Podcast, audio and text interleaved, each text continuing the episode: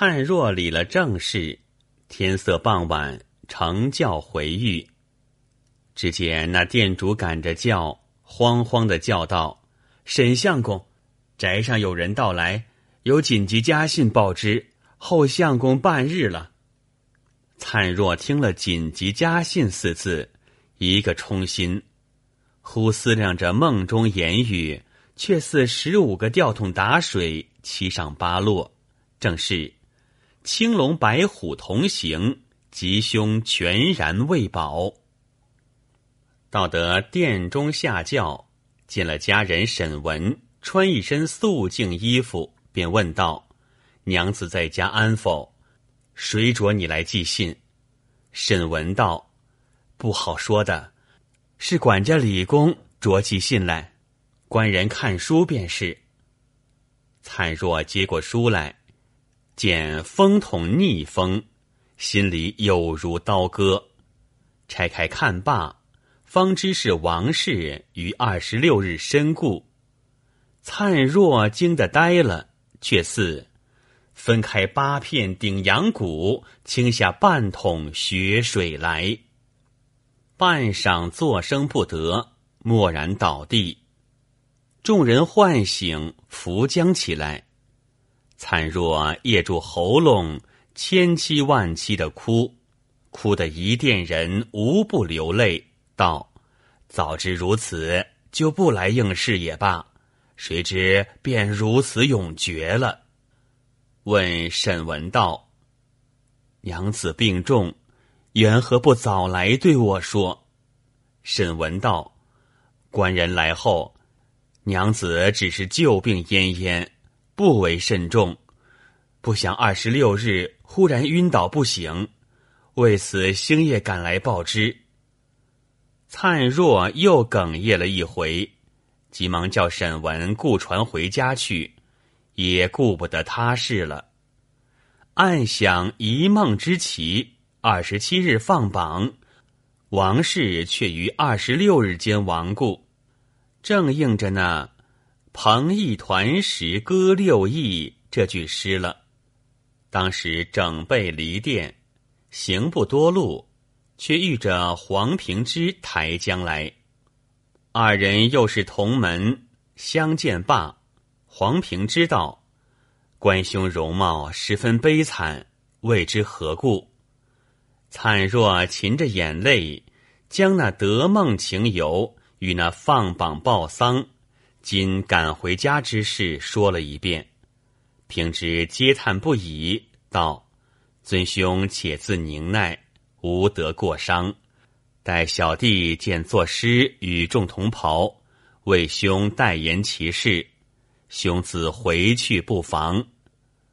两人别了，灿若急急回来，进到里面，抚尸痛哭，几次哭得发昏。择时入殓已毕，停柩在堂。夜间，灿若只在灵前相伴。不多时，过了三四七，众朋友多来吊唁。旧中便有说着会试一事的，灿若默然不顾道：“我多因这窝角虚名，赚得我连理之分，同心结解。如今就把一个会员撇在地下，我也无心去识他了。”这是王氏出丧时的说话。转眼间又过了断期。众亲友又相劝道：“尊捆既已夭逝，了无起死回生之理。兄枉自挥其志，竟亦何意？况在家无聊，未免有孤妻之叹。同到京师，一则可以观景抒怀，二则众同袍聚谈敬日，可以解韵。”岂可为无义之悲，误了终身大事？灿若痴劝不过，道：“既承列位佳意，只得同走一遭。”那时就别了王氏之灵，嘱咐李主管照管羹饭香火，同了黄河方月四友登城。正是那十一月中旬光景，五人夜住小行，不择一日来到京师，终日成群窃对，诗歌笑傲，不时往花街柳陌闲行浅兴。只有灿若，没一人看得在眼里。韶华迅速，不觉得换了一个年头。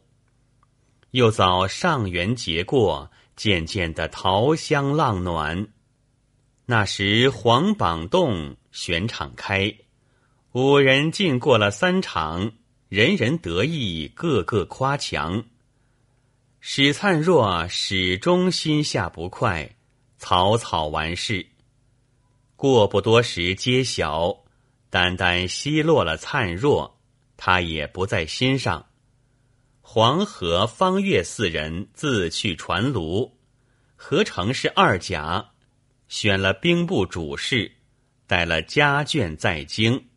黄平之事庶吉事，玉尔家选了太常博士，方昌选了行人。姬青知县以行取作行科给事中，各守其职，不提。灿若又游了多时回家，到了同乡，灿若进得门来，在王氏陵前拜了两拜，哭了一场，被更饭交奠了。又隔了两月，请个地理先生，则地殡葬了王氏遗弃。那时便渐渐有人来议亲，灿若自道是第一流人品，王氏嫩的一个娇妻，兀自无缘销售，在哪里寻得一个私对的出来？必须是我目中亲见，果然相意，方才可议此事。以此多不着紧，光阴似箭，日月如梭。有话极长，无话极短，却又过了三个年头，灿若又要上京应试，只恨着家里无人照顾，又道是家无主，屋道树。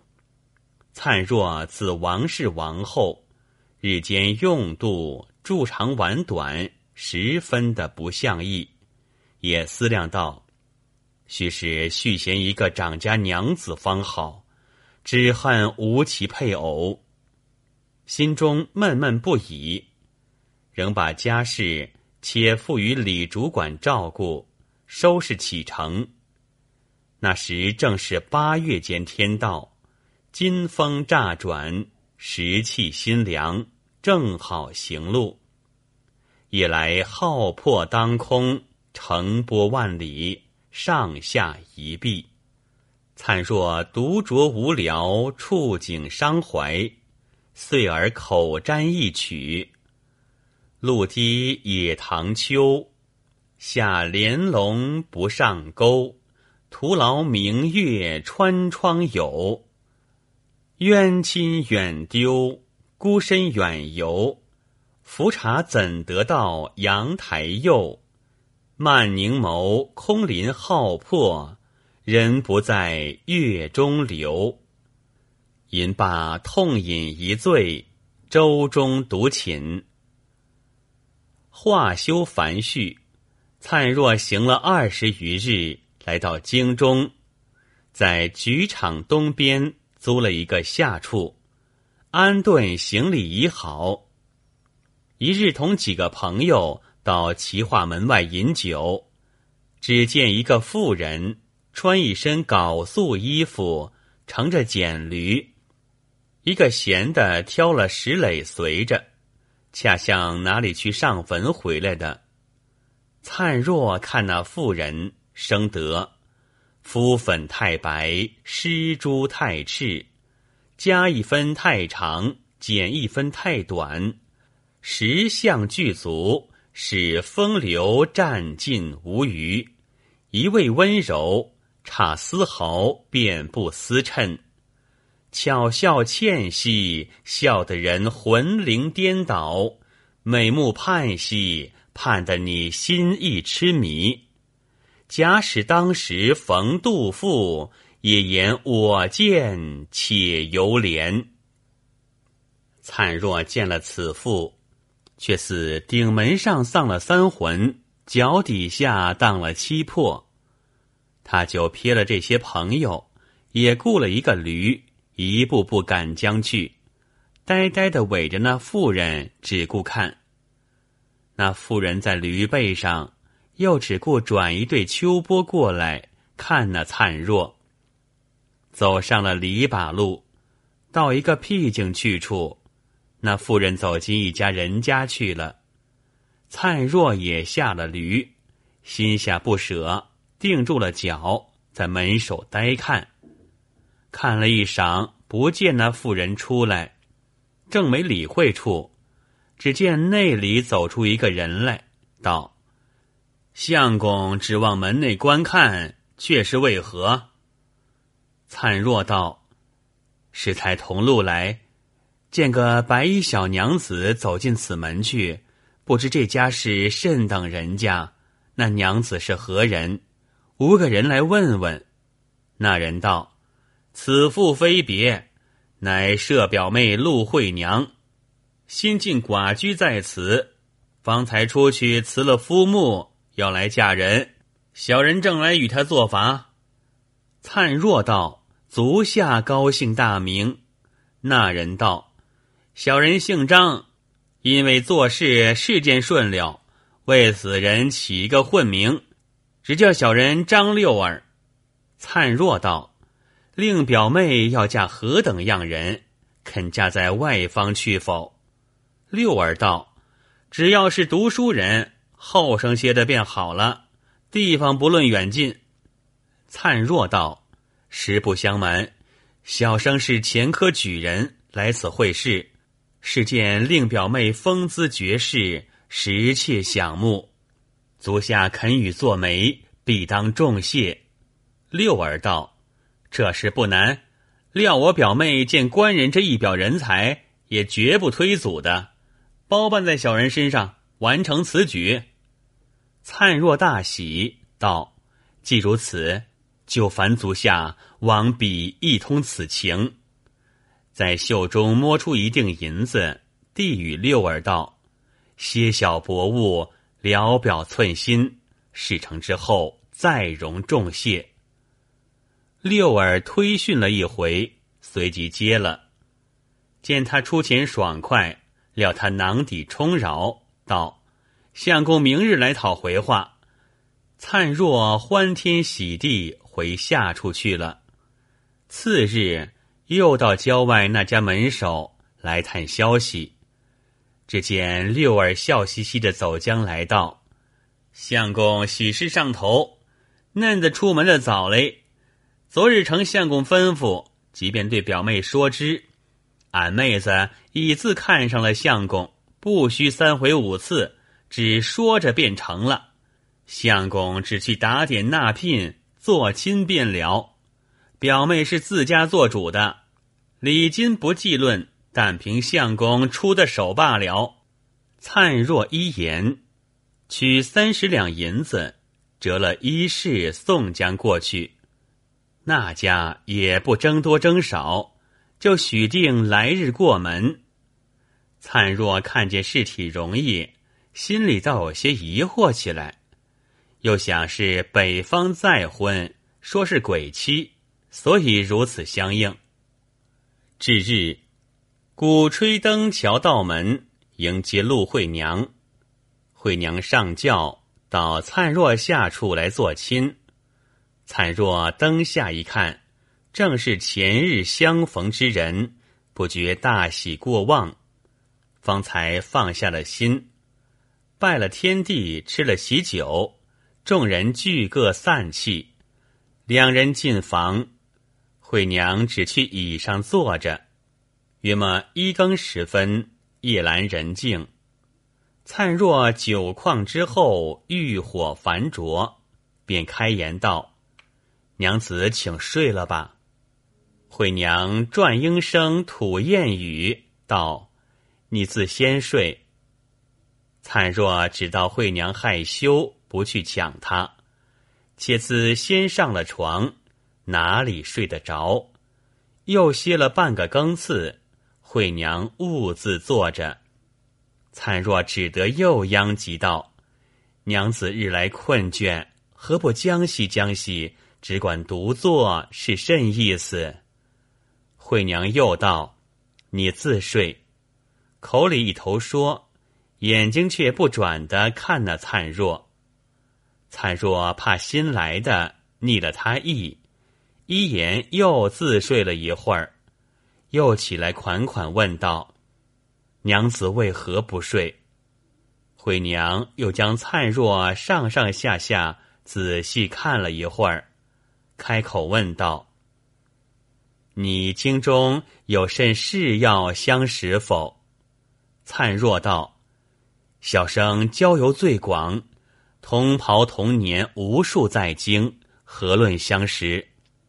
惠娘道：“既如此，我而今。”当真嫁了你吧？灿若道：“娘子又说的好笑，小生千里相遇，央媒纳聘，得与娘子成亲，如何到此际还说个当真当假？”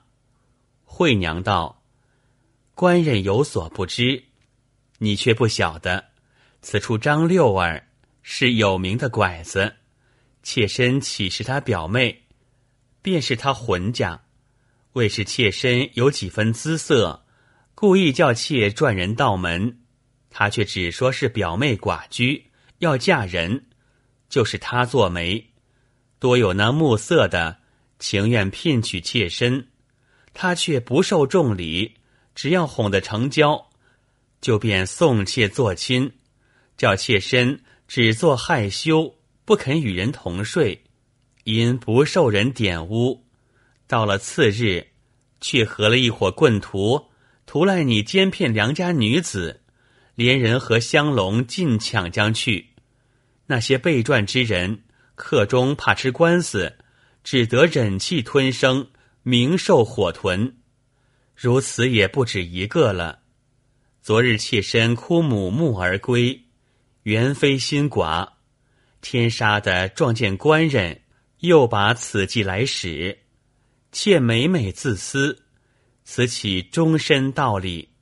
有朝一日惹出事来，并且此身付之乌有，况以清白之身，暗地迎新送旧，虽无所染，情何以堪？几次劝取丈夫，他只不听。以此妾之私意，只要将计就计。倘然遇着知音，愿将此身许他。随他私奔了吧。今见官人态度非凡，亦且至诚软款，心实欢羡，但恐相从奔走，或被他找着，无人护卫，反受其累。今君既交友满京邸，愿以微躯托之官人，官人只可连夜便搬往别处，好朋友家紧密所在去了。方才娶得妾安稳，此事妾身自谋，以从官人。官人翌日福望此情。灿若听罢，呆了半晌，道：“多亏娘子不弃，见教小生，不然饥受其祸。”连忙开出门来，叫起家人打叠行李，把自己喂养的一个简驴驮了惠娘。家人挑香笼，自己步行。临出门，叫应主人道：“我们有急事回去了。”小的何成带家眷在京，连夜敲开他门，细将此事说与，把惠娘与行李都寄在何成寓所。那何成房尽空阔，灿若也就一宅两院做了下处。不提，却说张六儿次日果然纠合了一伙破落户前来抢人，只见空房开着，人影也无，忙问下处主人道：“昨日成亲的举人哪里去了？”主人道：“相公连夜回去了。”众人个个呆了一回，大家嚷道：“我们随路追去。”一哄的往张家湾乱奔去了，却是偌大所在，何处找寻？原来北京房子惯是建租与人住，来来往往，主人不来管他东西去向，所以但是搬过的，在无处跟寻的。灿若在合成处看了两月书。又早是春榜动，选场开，灿若三场至满，正是专听春雷第一声。果然金榜题名，传卢三甲。灿若选了江阴知县，却是姬青的父母。不一日领了平，带了陆惠娘启程赴任，却值方昌出差苏州。